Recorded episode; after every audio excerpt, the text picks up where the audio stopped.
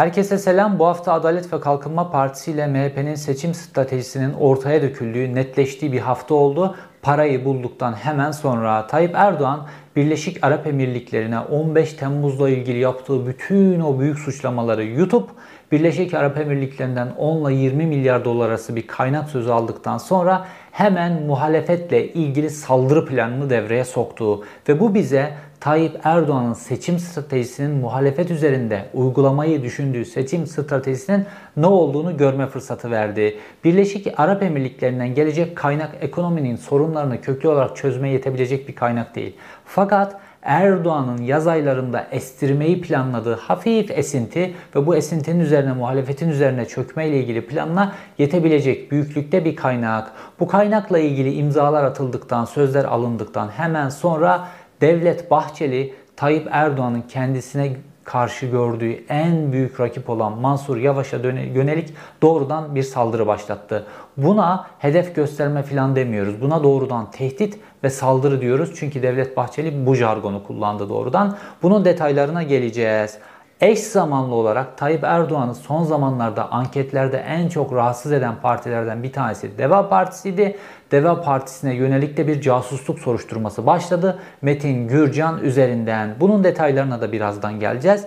Ve HDP'ye yönelik operasyon aniden hız kazandı ve Yargıtay Cumhuriyet Başsavcısı Tayyip Erdoğan'ın talimatı üzerine HDP'nin kapatılmasıyla ilgili esas hakkındaki mütalasını aniden verdi ve HDP'nin kapatılması ile ilgili HDP'nin tabutuna çakılacak son çivilerden bir tanesi olarak da 14 yaşında bir tane genç çocuğun hayatı karartıldı. Tüm bunların detaylarına birazdan geleceğiz. Tayyip Erdoğan'ın seçime giderken MHP ile birlikte muhalefet üzerine nasıl bir plan kurduğunu öğrendiğimiz bir hafta oldu. Yine bilgi dolu, yine dop dolu bir videoyla karşınızdayım.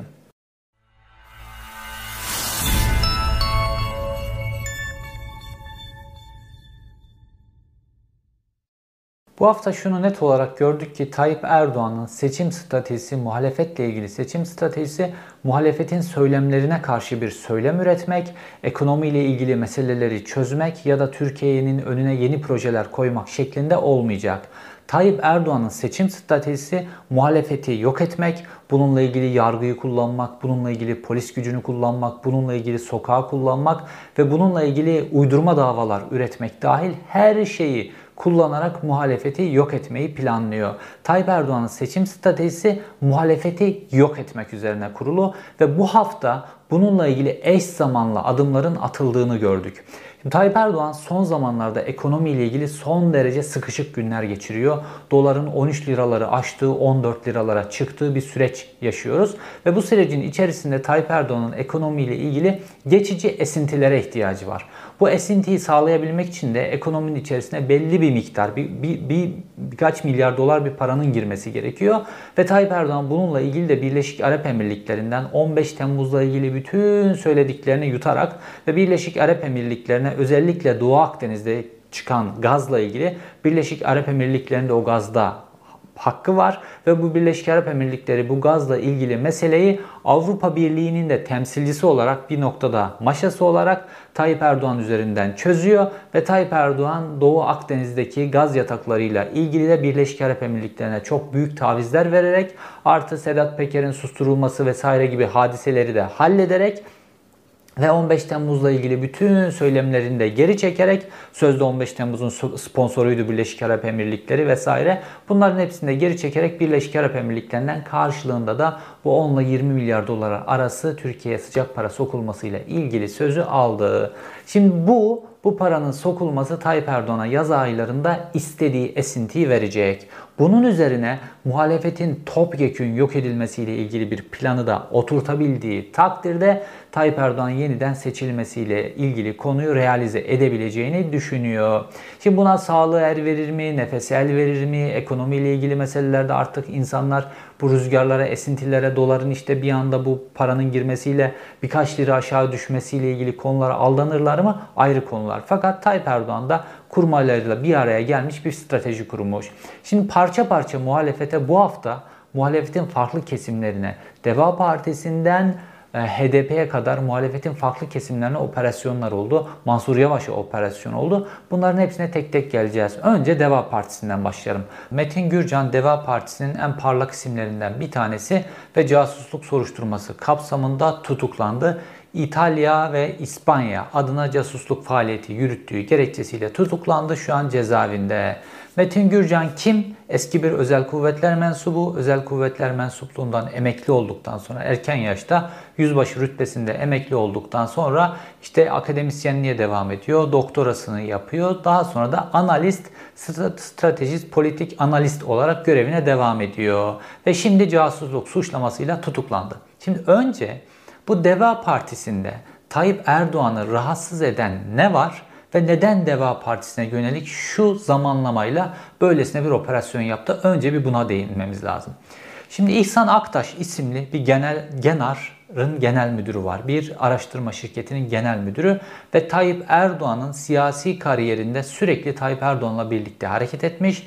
Tayyip Erdoğan adına anket çalışmaları, Tayyip Erdoğan adına piyasa araştırması çalışmaları hepsini yapmış bir adam İhsan Aktaş. Şimdi İhsan Aktaş düzenli olarak hem kendisi hem kendisinin dışındaki muhalif anket firmaları dahil onları da anketler düzenli olarak yaptırıyor.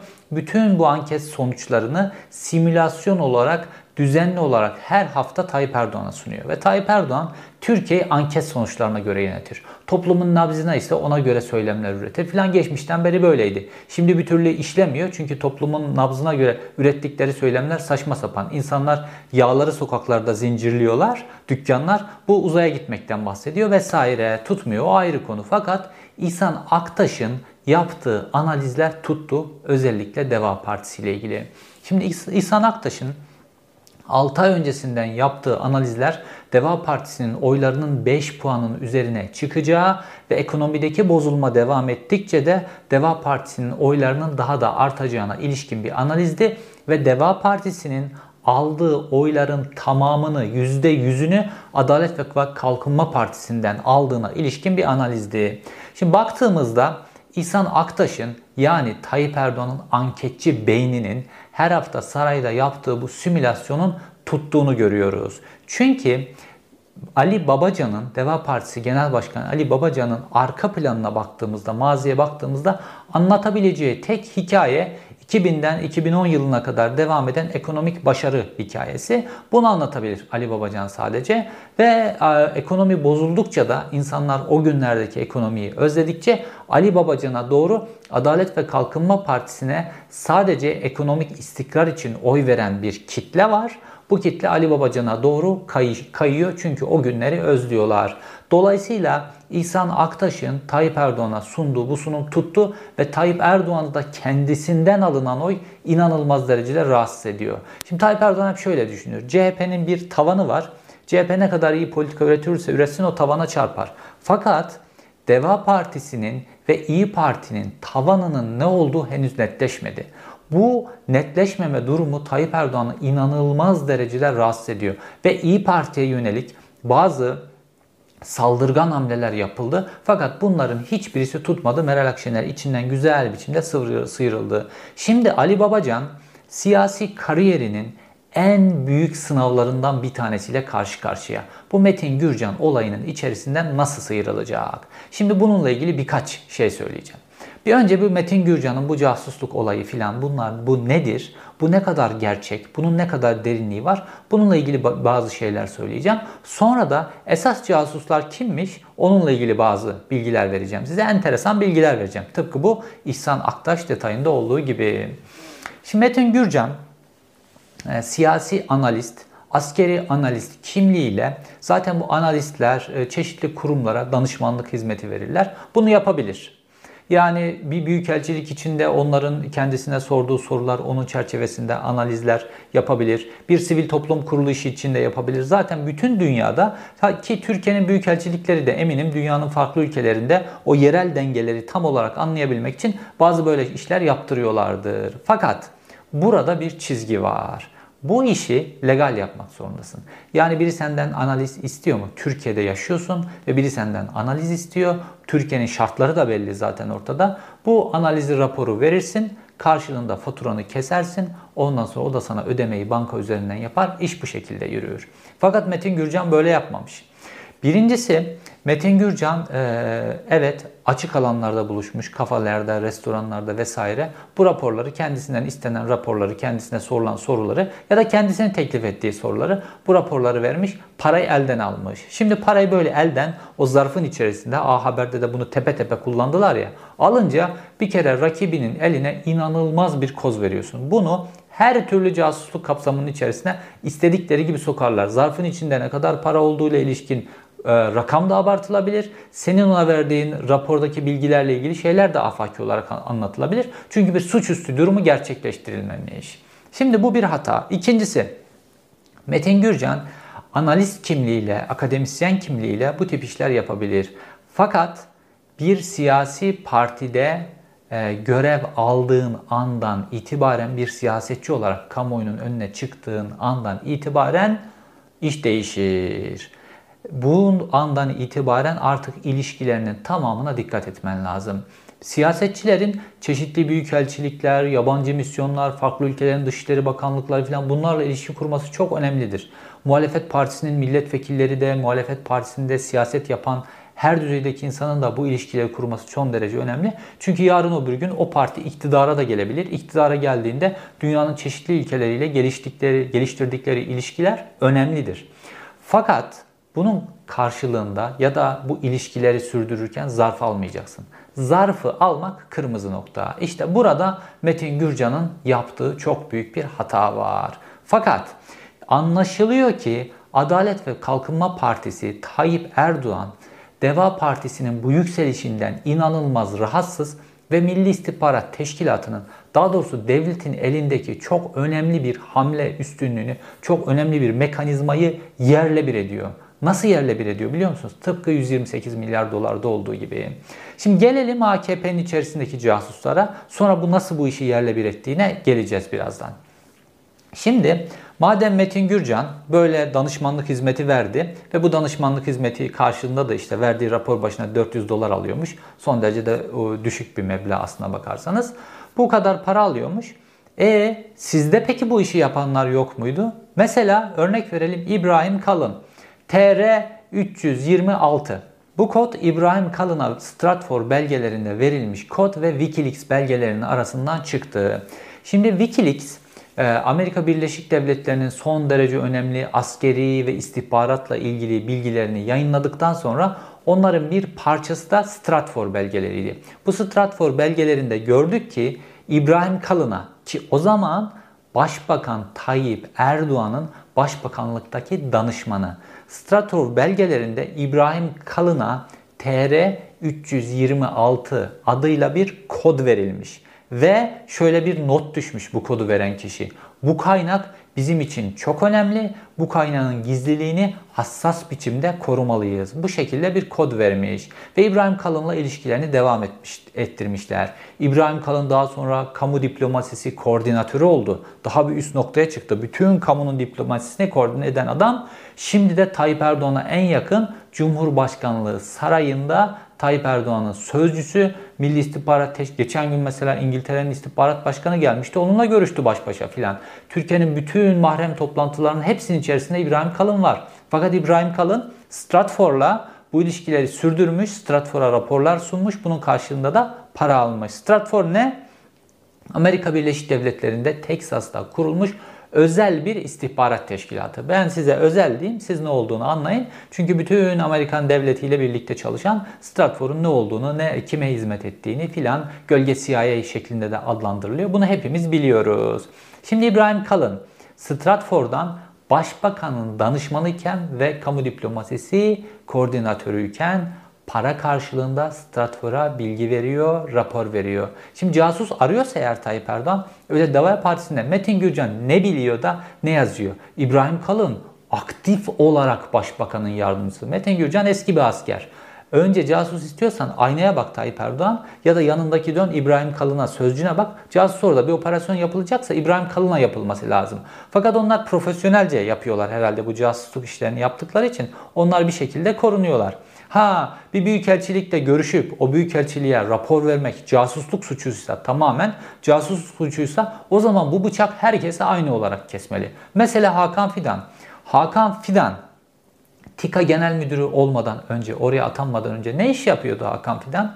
Hakan Fidan Avusturya Büyükelçiliği'nin siyasi ve askeri güvenlikle ilgili danışmanıydı. Avusturya Büyükelçiliği'nin Ankara'daki Avusturya Büyükelçiliği'nde. Ve o görevi kimden devraldı biliyor musunuz? Suat Kınıklıoğlu'ndan. Hani bunlar hep İslamcı ya bunlar böyle batı, batılı güçlerle falan çalışmazlar falan ya. Suat Kınıklıoğlu kendisi o görevi bırakınca onun yerine Hakan Fidan geliyor. Ya Suat Kınıklıoğlu önerdi bunu ya da Hakan Fidan'ın e, Bilkent Üniversitesi'nde işte samimi olduğu bazı Amerikalı hocaları var filan onlar önerdiler. Herhalde ki Avusturya Büyükelçiliği'nin e, siyasi ve güvenlikle ilgili danışmanı olduğu. Şimdi Hakan Fidan kim? Eski Türk Silahlı Kuvvetleri mensubu. Genel Kurmay Karargahı'nda görev yapmış. O yetmemiş, NATO'da da TSK adına görev yapmış. Dolayısıyla pek çok şey biliyor. E, Hakan Fidan madem e, Metin Gürcan eski asker, işte eskiden sahip olduğu bilgiler ve şu an işte e, hala özel kuvvetlerde çalışan devre arkadaşlarından bilgi alıp madem e, Metin Gürcan bunları e, İspanya ve İtalya Büyükelçiliğine veriyor. E o zaman Hakan Fidan da Genelkurmay Karargahı'nda çalışmış bir eski asker olarak Avusturya Büyükelçiliğinin resmi danışmanı olarak her gün Avusturya Büyükelçiliğinin içinde birisi olarak ne bilgiler veriyordu acaba? O zaman ona da Hakan Milli İstihbarat Teşkilatı'nın başkanı e, pozisyonuna nasıl getiriliyor bu adam? Metin Gürcan'ın bir rapor verip 400 e, dolar alması büyük casusluk suçu e, çarşaf çarşaf A Haber'de yayınlanıyor da Hakan Fidan'a niye bıçak böyle kesmiyor? İbrahim Kalın'a niye böyle kesmiyor? İbrahim Kalın'a adamlar kod vermiş. TR326 diye kod vermişler ve bu çok hassas kaynak. Bunun korunması ile ilgili çok gizliliğe dikkat etmemiz lazım diye de oraya not düşmüşler. Bütün bu belgeler e, Wikileaks'te Stratfor belgelerinde yayınlandı. İbrahim Kalın da bunu e, kabul etti ve dedi ki ben zaten işte normal piyasada olan bilgileri veriyordum. Ya normal piyasada olan bilgiler için niye bu kadar para ödeniyorlar? Orada başka bir adam da vardı. Hatta ismini unuttum şimdi. Ayda 20 bin dolar ödeniyor. Ya ayda 20 bin dolar ne tip bilgiler için verilir ya? Bu, bu, bu nasıl bir iş? Esas casus arıyorsa Tayyip Erdoğan bence burada aramalı Tayyip Erdoğan casus ama yok. Burada mesele casusluk meselesi değil. Burada mesele Deva Partisi'nin üzerine çökme meselesi. Çünkü Deva Partisi'nin oylarının %5'in üzerine çıkması Tayyip Erdoğan açısından alarm durumu. Fakat Tayyip Erdoğan bu kozu seçimde kullanırdı normal şartlar altında. Bu çok iyi bir koz Tayyip Erdoğan açısından. Ve bakıyoruz zaten Metin Gürcan'ın bu ilişkileri ki Metin Gürcan bu rapor yazma işini e, Deva Partisi'ne katılmadan önce de sürdürüyormuş. Metin Gürcan'ı neredeyse 2 yıl takip etmişler. Ondan sonra şimdi bu kozu kullanıyorlar. Bu kozu niye şimdi kullanıyorlar? İşte bu erken seçimin ayak sesi diyebileceğimiz en önemli sinyallerden bir tanesi. Ben erken seçime çok böyle ihtimal vermiyordum ama bu Birleşik Arap Emirlikleri'nden gelen para üstüne de bütün muhalefete yönelik böyle büyük kozların böyle kullanılması erken seçimle ilgili sinyalleri gündeme getiriyor. Fakat burada bir de devletle ilgili çok büyük bir kırılma söz konusu. Bu bence çok önemli bir şey. Şimdi normalde counter espionage diye bir daire var. Milli İstihbarat Teşkilatı'nın e, içerisinde. Bu yani istihbarata karşı koyma. Diğer ülkelerin istihbarat teşkilatları sizin içerisinizde faaliyetler gösteriyorlar. Siz de buna karşı koymak için kontrespiyonaj diye bir daireniz var. İstihbarata karşı koyma dairesi. Bu daire Milli İstihbarat Teşkilatı'nın içerisinde her zaman çok önemli bir daire olmuştur. Fakat Milli İstihbarat Teşkilatı'ndan insanlar ya işte bu kanun hükmünde KHK'larla ihraç edildiler ya emekliliğe zorlandılar ya küstürülüp teşkilattan ayrıldılar ve Milli İstihbarat Teşkilatı'nın içerisinde yönetim kadrosunda full biatçı adamlar kaldı ve bu biatçı adamların hiçbirisi de bu Metin Gürcan işinin bu şekilde bir siyasi partinin lehine kullanılmasıyla ilgili dur diyebilecek birisi değil. Fakat konu sadece bu değil.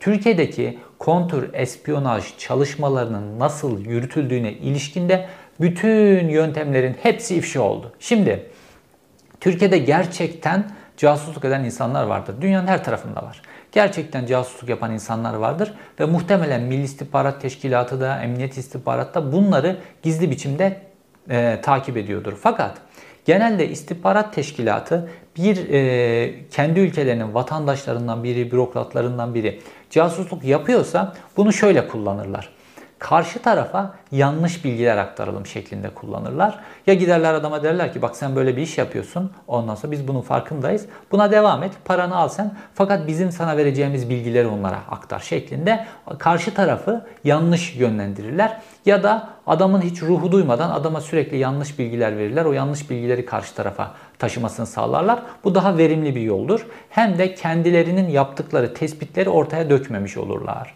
Şimdi burada Metin Gürcan eski bir asker. Hadi kendi eskiden kalan bilgileri var. Şimdi devrelerinden bazı bilgiler alıp veriyor olabilir filan. Bu tip şeyler güvenlik alanında filan raporlar yazıyor oluyor bilir. Fakat MIT'in çok sayıda takip ettiği böyle insanlar vardır. Şimdi AKP'nin lehine bu Metin Gürcan'la ilgili bu fotoğraflar, takip görüntüleri, onlar, bunlar hepsi böyle bu şekilde ifşa edilince A Haber'de ne olacak biliyor musunuz? Bütün Türkiye'deki istihbarat faaliyeti yürütenlerin hepsi bir anda şarteli indirecekler. Daha sofistike yöntemlere geçecekler ve belki daha takip etmek çok zorlaşacak. Yeniden takip me- me- mekanizması kurmak yıllar sürecek belki. Şimdi bu ne demek biliyor musunuz? Nasıl Merkez Bankası e, iyice siyasileştirildikten sonra Adalet ve Kalkınma Partisi'nin oyları düşmesin, işte yerel seçimlerde başarılı olabilsin diye o 128 milyar doları buharlaştırdı ya Merkez Bankası. Bu nasıl bir vatana ihanet işi ise o Merkez Bankası'nın o bürokratları buna göz yumduysa, buna direnmediyse, istifa etmedilerse, direnç koymadılarsa işte o şekilde tüm Merkez Bankası'nın bütün o rezervleri bir siyasi partinin Adalet ve Kalkınma Partisi uğruna harcandıysa Şimdi de aynı şekilde Türk istihbaratının belki yıllardır oluşturduğu bu kontur ispiyonaj ağı sırf Tayyip Erdoğan Deva Partisi'ni çökertebilsin, ona karşı elinde bir koz olsun diye bu şekilde harcanıyor, bu şekilde heba ediliyor. Türkiye'nin ekonomisinde böyle büyük bir delik açıldığı gibi şu an Türkiye'nin güvenliğinde ve istihbaratında da inanılmaz büyük bir delik açılmıştır.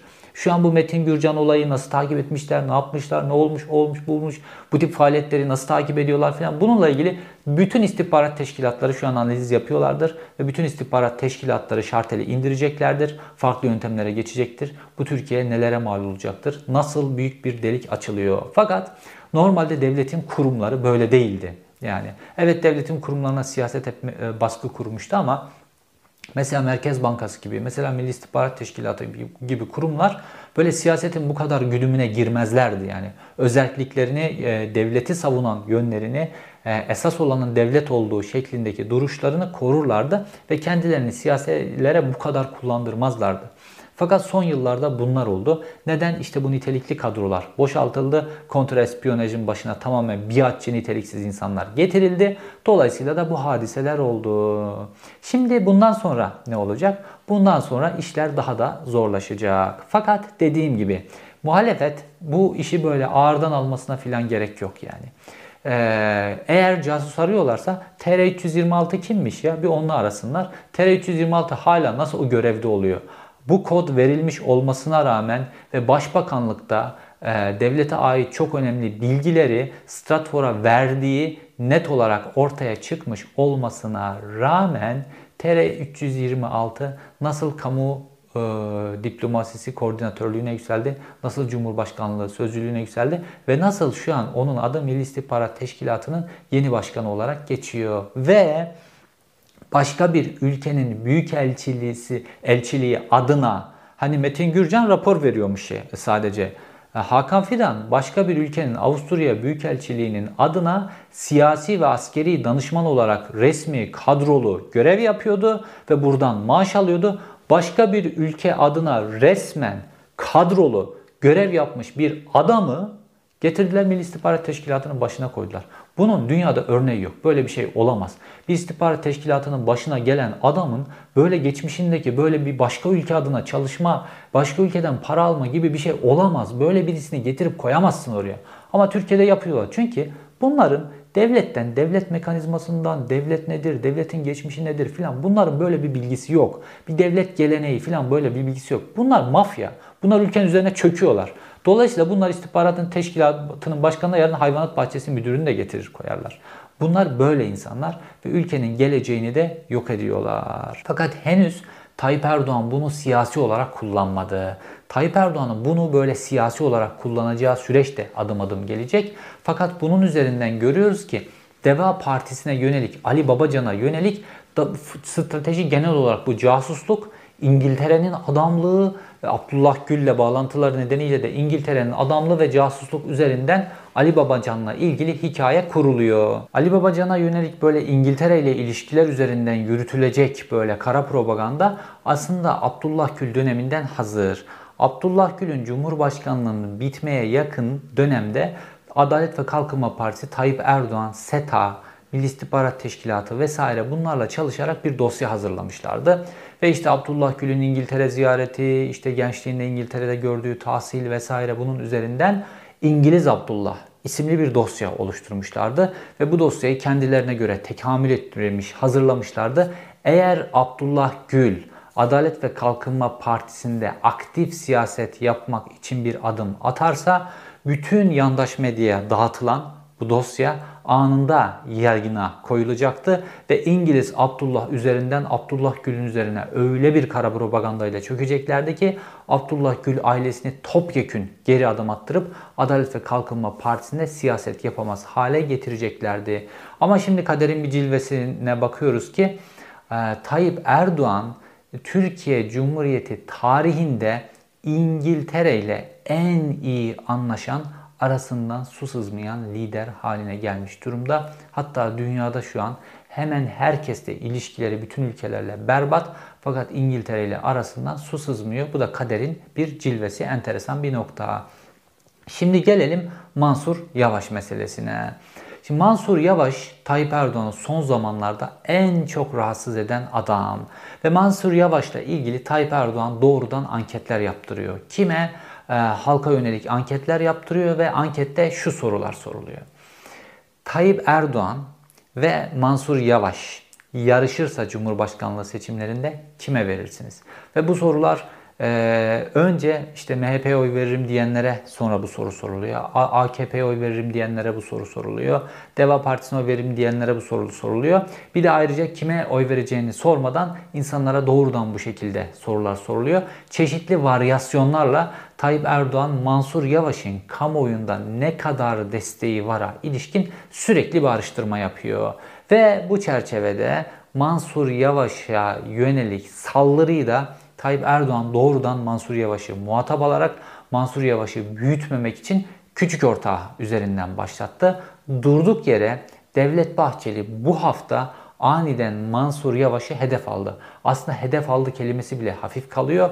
Doğrudan Mansur Yavaş'ı tehdit etti. Şimdi olay enteresan biçimde Alpaslan Türkeş ile ilgili bir anma toplantısında gerçekleşiyor. Alpaslan Türkeş Vakfı diye bir vakıf var ve bu vakıf 1997 yılında kuruldu. Bu vakfı Alpaslan Türkeş'in ailesi Alpaslan Türkeş'in işte mezarının bakımı vesaire esas olarak bu amaçlarla kurdular. Daha sonra da Alpaslan Türkeş'i kamuoyuna işte anlatmak, gençliğe anlatmak filanla ilgili bazı misyonları oldu. Fakat Devlet Bahçeli geçmişten beri bu vakfın karşısındaydı. Devlet Bahçeli karşısında oldu hep ve bu sebeple de Türkeş ailesiyle Devlet Bahçeli arasında sürekli olarak gerilimler vardı. Fakat bu vakıfın son hafta düzenlediği toplantı Alpaslan Türkeş'in doğum gününde Alpaslan Türkeş'i anmakla ilgili yaptığı toplantı doğrudan Milliyetçi Hareket Partisi'nin başkanlık katının hedefi oldu. Daha toplantının yapılmasından bir gün önce e, Milliyetçi Hareket Partisi Ankara İl Başkanı Turgay Baştu toplantıyı hedef alan açıklamalar yaptı. Bu açıklamalarda toplantıya Milliyetçi Hareket Partisi'nin ve ülkücülerin çok karşı olduğu, bu toplantının düzenlenmesiyle ilgili kesinlikle karşı duruş gösterecekleri, bu toplantının yapılmasını istemedikleriyle ilgili sosyal medyadan açıkça paylaşımlarda bulundu. Ve bu paylaşımlarda kullanılan dil biz bu toplantıyı basacağız diliydi aslında bir şekilde ve bir tehdit diliydi. Ve bu dille birlikte de isim vermeden Mansur Yavaş, e, Mansur Yavaş ima ediliyordu. Ve diyor ki orada işte CHP'li bir belediye başkanı mı bu vakfı finanse ediyor filan şeklinde bir e, imaydı. Aslına baktığımızda vakfın öyle çok da finanse edilecek öyle çok da büyük faaliyetleri yok aslına bakarsanız. Fakat burada ima yoluyla önce e, Milliyetçi Hareket Partisi Ankara İl Başkanı Mansur Yavaş'a doğru yürüdü. Ertesi gün bu toplantı gerçekleşti. Nerede? Enteresan biçimde Ankara Yeni Mahalle'de Nazım Hikmet Kültür Merkezi'nde. Nazım Hikmet Kültür Merkezi'nde Alparslan Türkeşi anma ile ilgili bir toplantı gerçekleşiyor. Ve bu kültür merkezi de e, Cumhuriyet Halk Partisi'nin kazandığı Yeni Mahalle belediye başkanlığına ait bir kültür merkezi. Oldukça da hoş güzel bir kültür merkezi. Bu kültür merkezinde anma toplantısı gerçekleştiğinde Milliyetçi Hareket Partisi'nin daha doğrusu ülke ocaklarının Ankara İl Başkanlığı'na bağlı bir grup 50 kişilik bir grup toplantıyı bastı. Ne zaman bastılar? Tam da Alpaslan Türkeş'in e, hatırasına Kur'an tilaveti yapıldığı an toplantı basıldı. Kur'an'ın okunmasını filan dinlemediler. Toplantıyı bastılar. Türkiye Cumhuriyeti'nin bayrağı var orada, Azerbaycan'ın bayrağı var. Türkiye Cumhuriyeti ve Azerbaycan bayraklarını yerinden sökerek toplantının e, birazdan e, konuşma yapacak konuşmacılarını doğrudan hedef alarak onlara saldırdılar ki böyle hani ülkücülerin pek çoğu tepki verdiler. Ya bayrak kutsaldır. Bayrakla düşmana bile vurulmaz zorda kalsan. Ama siz 1980'li yıllarda hapis yatmış gerçek ülkücülere ve çoğu sizin babanız yaşında olan gerçek ülkücülere Türkiye Cumhuriyeti'nin bayrağıyla Azerbaycan bayrağıyla vurdunuz onları darp ettiniz salondan dışarı çıkarttınız şeklinde eleştiriler yaptılar. Gerçekten de oradaki konuşmacılara baktığımızda bu konuşmacıların çoğu salonu basan o gençlerin babası yaşında kişiler ve bunların hemen hemen hepsi de 80'li yıllarda bu ülkücü dava adına hapis yatmış kişiler. Türkeş ailesinin bütün fertleri neredeyse eş zamanlı olarak çok sert tepki gösterdiler. Seval Türkeş, Ayüce Türkeş, Kutalmış Türkeş doğrudan Bahçeli'yi de hedef alan çok sert açıklamalar yaptılar. Bir tek Tuğrul Türkeş bina istisna. Tuğrul Türkeş toplantının o şekilde basılmasıyla ilgili neredeyse toplantının basılmasını, babasıyla ilgili anma toplantısının basılmasını Tuğrul Türkeş savundu. Fakat Kutalmış Türkeş'in açıklamaları özellikle çok sertti ve Devlet Bahçeli'ye Milliyetçi Hareket Partisi camiası içerisinden, ülkücü camia içerisinden bugüne kadar yapılmış en sert, en açık sertlikteki eleştirilerdi. Kutalmış Türkeş dedi ki biz Devlet Bahçeli'nin Türk düşmanı olduğunu biliyorduk zaten. Fakat Kur'an okunurken, Fatih okunurken salona girdi. Aynı zamanda İslam düşmanıymış da. Devlet Bahçeli'ye babam e, Alpaslan Türkeş ajan demişti. Bunu da e, açıkça söyledi.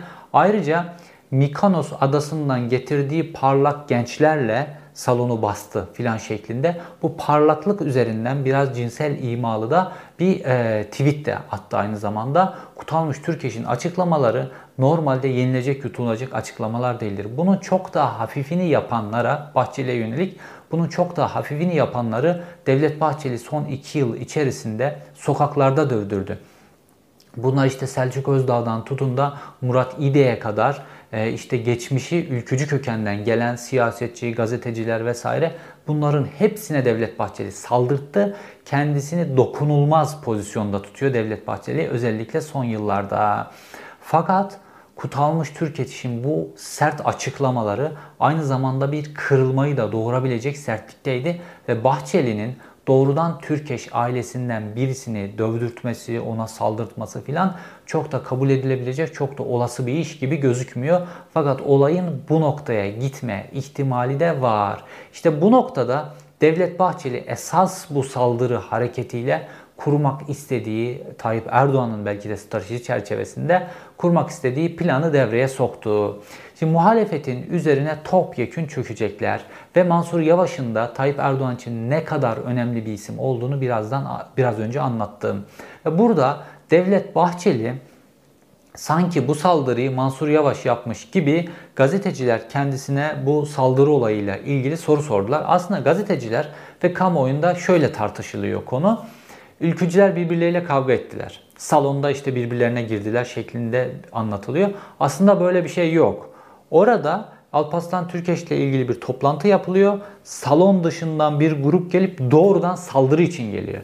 Yani salon içerisindeki grup, salon içerisinde konuşmalar sırasında bir fikir ayrılığı olmuş vesaire. Bu kongrelerde falan gördüğümüz şeyler var ya öyle bir şey değil.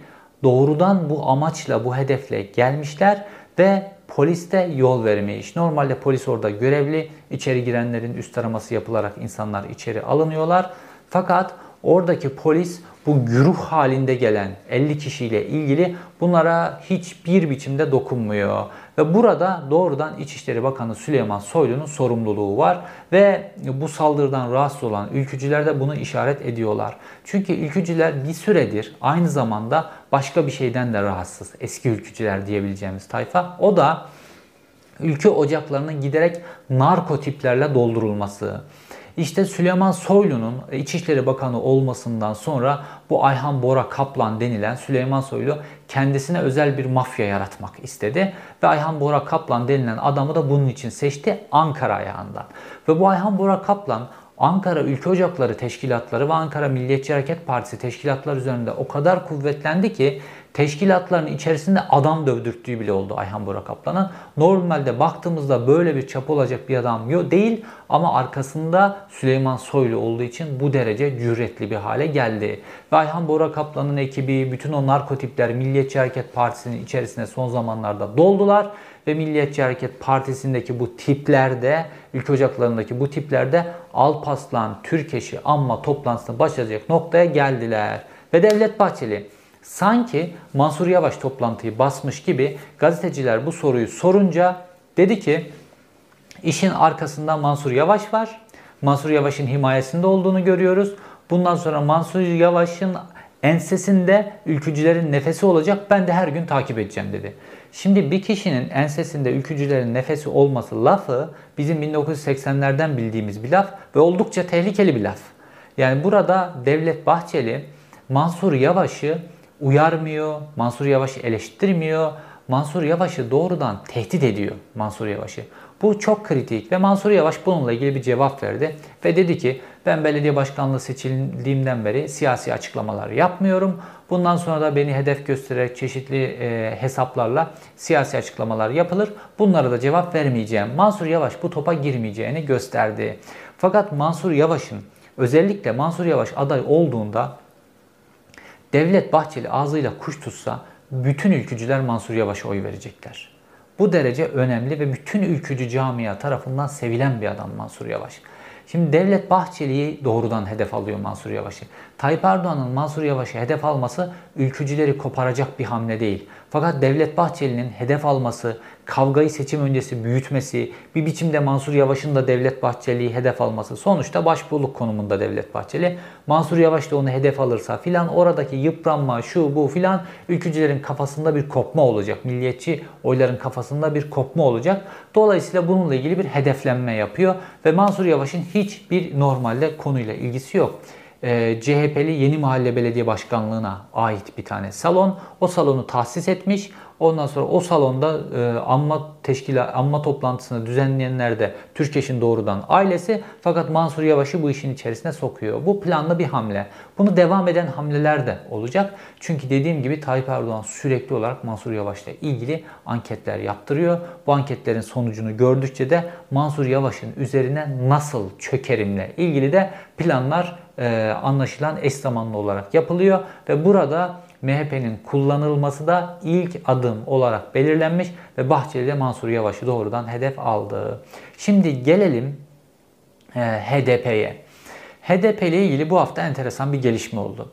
Normalde HDP'ye kapatma davası açılmıştı biliyorsunuz. E, Adalet ve Kalkınma Partisi Kongresi'nin hemen öncesinde ve MHP e, Kongresi'nin hemen öncesinde adeta MHP Kongresi'ne bir hediye gibi de olmuştu bu. Ve Devlet Bahçeli de kongrede işte bunun da rüzgarıyla böyle çok rahat biçimde seçilmişti. Fakat sonrasında HDP ile ilgili bu kapatma davası dolaba konuldu ve HDP'de de şöyle bir hava oluştu. İşte bu kapatma davasını açtılar fakat anketlerde vesaire amaç biliyorsunuz burada Kürt seçmeni küstürmekti bu HDP'de kapatılırsa protest etmelerini sağlamaktı. Sandığa gitmemelerini sağlamaktı.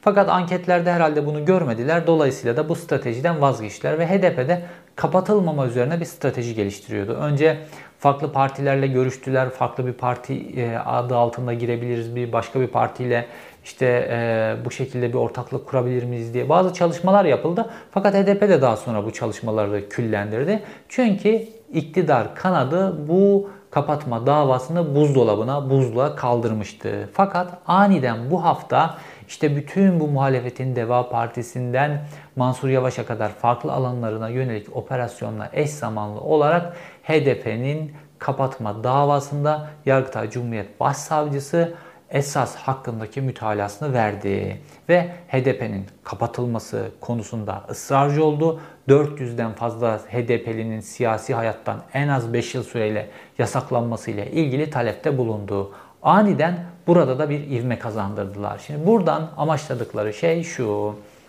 Son zamanlarda e, hapiste dahi olsa özellikle HDP tabanını etkileyebilecek şekilde Selahattin Demirtaş'ın açıklamaları oluyor peş peşe.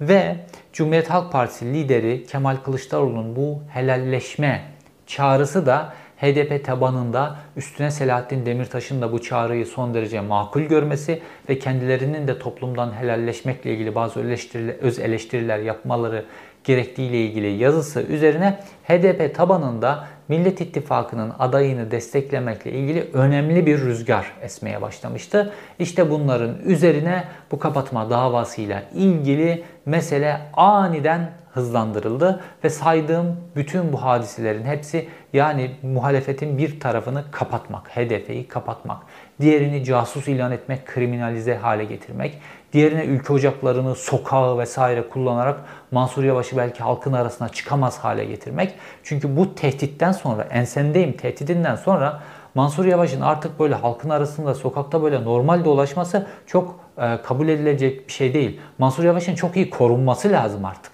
Ve İçişleri Bakanı Süleyman Soylu bu to bir toplantının anma toplantısının güvenliğini bile sağlamayan Süleyman Soylu bu korumayı nasıl yapacak? Burayla ilgili soru işaretleri var.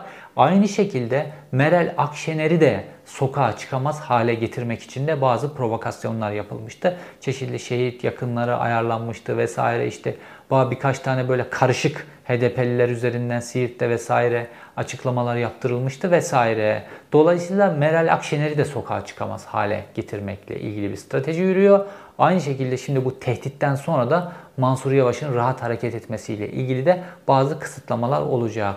Dolayısıyla ya sokakta bastırarak ya işte bu tip casusluk soruşturmaları ya da hazırlamakta oldukları farklı soruşturmalarla muhalefeti kriminalize ederek bastırmak ya da doğrudan işte bu kapatma davasıyla muhalefeti tamamen topyekun yok etmek gibi bir çökertme planı ve devletin kudretini kullanarak yapılmış bir çökertme planı son zamanlarda uygulamaya konmuş durumda. Buna karşı muhalefetin de yapabileceği bazı hamleler var. Aslında Tayyip Erdoğan CHP ile ilgili de bir hamle planlamıştı. Çünkü Tayyip Erdoğan CHP'nin oyunun belli bir noktanın üzerine çıkmayacağını biliyor Tayyip Erdoğan. Fakat Cumhuriyet Halk Partisi'nin özellikle Kemal Kılıçdaroğlu'nun yönetim stratejisi Millet İttifakı'nın bileşenlerini bir arada tutan en önemli zamklardan bir tanesi. Ee, son derece yapıcı, özellikle koalisyon kurma açısından son derece yapıcı bir dil, yapıcı bir ilişki geliştiriyor. Kemal Kılıçdaroğlu'nun Meral Akşener'le de ilişkileri çok iyi, Ahmet Davutoğlu'yla da, Ali Babacan'la da, HDP'nin liderliğiyle de herkes de son derece iyi ve düzeyli bir ilişki kuruyor. Ve orada oluşan aura bütün bu Millet İttifakı bileşenlerini bir arada tutuyor. Bu şekilde e, CHP'yi buradan uzaklaştırabilmek için bazı hamleler, e, CHP'nin daha doğrusu bu aura oluşturan bu Kemal Kılıçdaroğlu'nun bu aurasını kırabilmek için bazı hamleler planlamışlardı ve bütün bu hamleler de din e, üzerinden bir gerilim kurmak üzere planlanmıştı. Fakat bunun öncesinde Saadet Partisi'ni oradan koparmaları gerekiyordu. Çünkü Saadet Partisi'nin içerisinde olduğu bir millet ittifakına böyle dinsiz demek biraz komik kaçıyor. Yani senden daha dindar Saadetliler onu biliyor. Milli görüşün esas kökeni orası. Dolayısıyla bu önce kopartmak üzerine planlama yapmışlardı ki bununla ilgili de çok güzel planları gidiyordu ki Oğuzhan Asıltürk aniden korona nedeniyle hayatını kaybedince Temel Karamollaoğlu Tayyip Erdoğan'ın elindeki bu planı çok güzel aldı. Tayyip Erdoğan yine Temel Karamollaoğlu'na yönelik bir plan kurmuştu. Fakat Karamollaoğlu doğrudan saraya giderek ve saraydan sonra yaptığı açıklamalarla filan Tayyip Erdoğan'ın bu defteri katlayıp Tayyip Erdoğan'ın koltuğunun altına verdi. Dolayısıyla üstüne Kemal Kılıçdaroğlu'nun da yaptığı birkaç hamleyle CHP'ye yönelik bu din üzerinden bir e, kutuplaştırma yapma hamlesi planları hakim kaldı. Çünkü Kemal Kılıçdaroğlu muhalefetin diğer e, unsurlarının en önemli eleştirilebilecek noktası burası. Kemal Kılıçdaroğlu savunmada kalma yerine hamle yaptı. Yani sen beni kutuplaştırarak etkisiz hale getirmeye çalışacaksın ama bu helalleşme çağrısıyla, bürokratlara yönelik kanunlara uyun deme çağrısıyla, büyükelçilere yönelik çağrılarıyla filan Kemal Kılıçdaroğlu peş peşe hamleleriyle e, Tayyip Erdoğan'ın bu kutuplaşma dilinin aksine birleştirici bir dil inşa etmek için hareket ediyor ve Tayyip Erdoğan'ın bu kozu elinden aldı. Bu aynı şekilde muhalefetin diğer unsurlar için de örnek olabilecek bir davranış. Savunmada kalma yerine hamle yapmak Tayyip Erdoğan'ın stratejilerini elinden alan bir durum. Fakat baktığımızda Metin Gürcan'la ilgili konuda e, Ali Babacan'ın son derece ürkek ve defansif bir tavır sergilediğini görüyoruz. Oysa son derece açık konuşabilirdi. İşte geçmişte bir analist olarak çeşitli kuruluşlara, elçiliklere filan danışmanlık hizmeti verebilir Metin Gürcan. Fakat bizim partimize katıldıktan sonra bu danışmanlık hizmetini vermesi etik olarak doğru değil deyip bunun kaydını düşüp fakat sonrasında bu casusluk, masusluk filan bunlar saçmalık noktasında çok sert ve kararlı açıklamalar yapabilirdi. Fakat bu hamle üstünlüğünü Ali Babacan yapmadı, yapacak cesareti göstermedi. Henüz daha liderlik aşamasının başında olan toy bir lider olarak. Fakat Meral Akşener gibi HDP'nin e, farklı unsurlarının son derece e, radikal adımlarla Tayyip Erdoğan'ın elindeki hamle üstünlüğünü almaları gerekiyor. Ekonomi bu kadar kötüye giderken Tayyip Erdoğan'a muhalefeti bu şekilde adı konulmamış bir yasakla karşı karşıya bırakmaması için muhalefetin topyekün hareket etmesi lazım. Tayyip Erdoğan e, seçim olsa bile işte bütün muhalefeti TRT'ye çıkarmayarak, medya gücünü tamamen yok ederek seçim aslında bir biçimde kağıt üzerine çevirmeye çalıştı. İşte bu YouTube kanalları, farklı alternatifler çıkarak muhalefet kendisine yeni bir nefes alanı buldu. Fakat şimdi de Tayyip Erdoğan adı konulmamış biçimde Türkiye'de muhalefet etmeyi yasaklamaya çalışıyor. Bunu devlet gücünü kullanarak farklı yöntemlerle, her partiye farklı yöntemler kullanarak yapmaya çalışıyor. İşte Tayyip Erdoğan'a bu muhalefeti yasaklama fırsatını vermemek gerekiyor. Özellikle önümüzdeki yaz aylarında ortam giderek ısınırken. Bu hafta Tayyip Erdoğan'ın ve Adalet ve Kalkınma Partisi'nin ve Milliyetçi Hareket Partisi'nin seçim stratejisinin ne olduğunun ortaya çıktığı bir hafta oldu. Bunu yorumlamaya çalıştım. İzlediğiniz için teşekkürler. Bir sonraki videoda görüşmek üzere.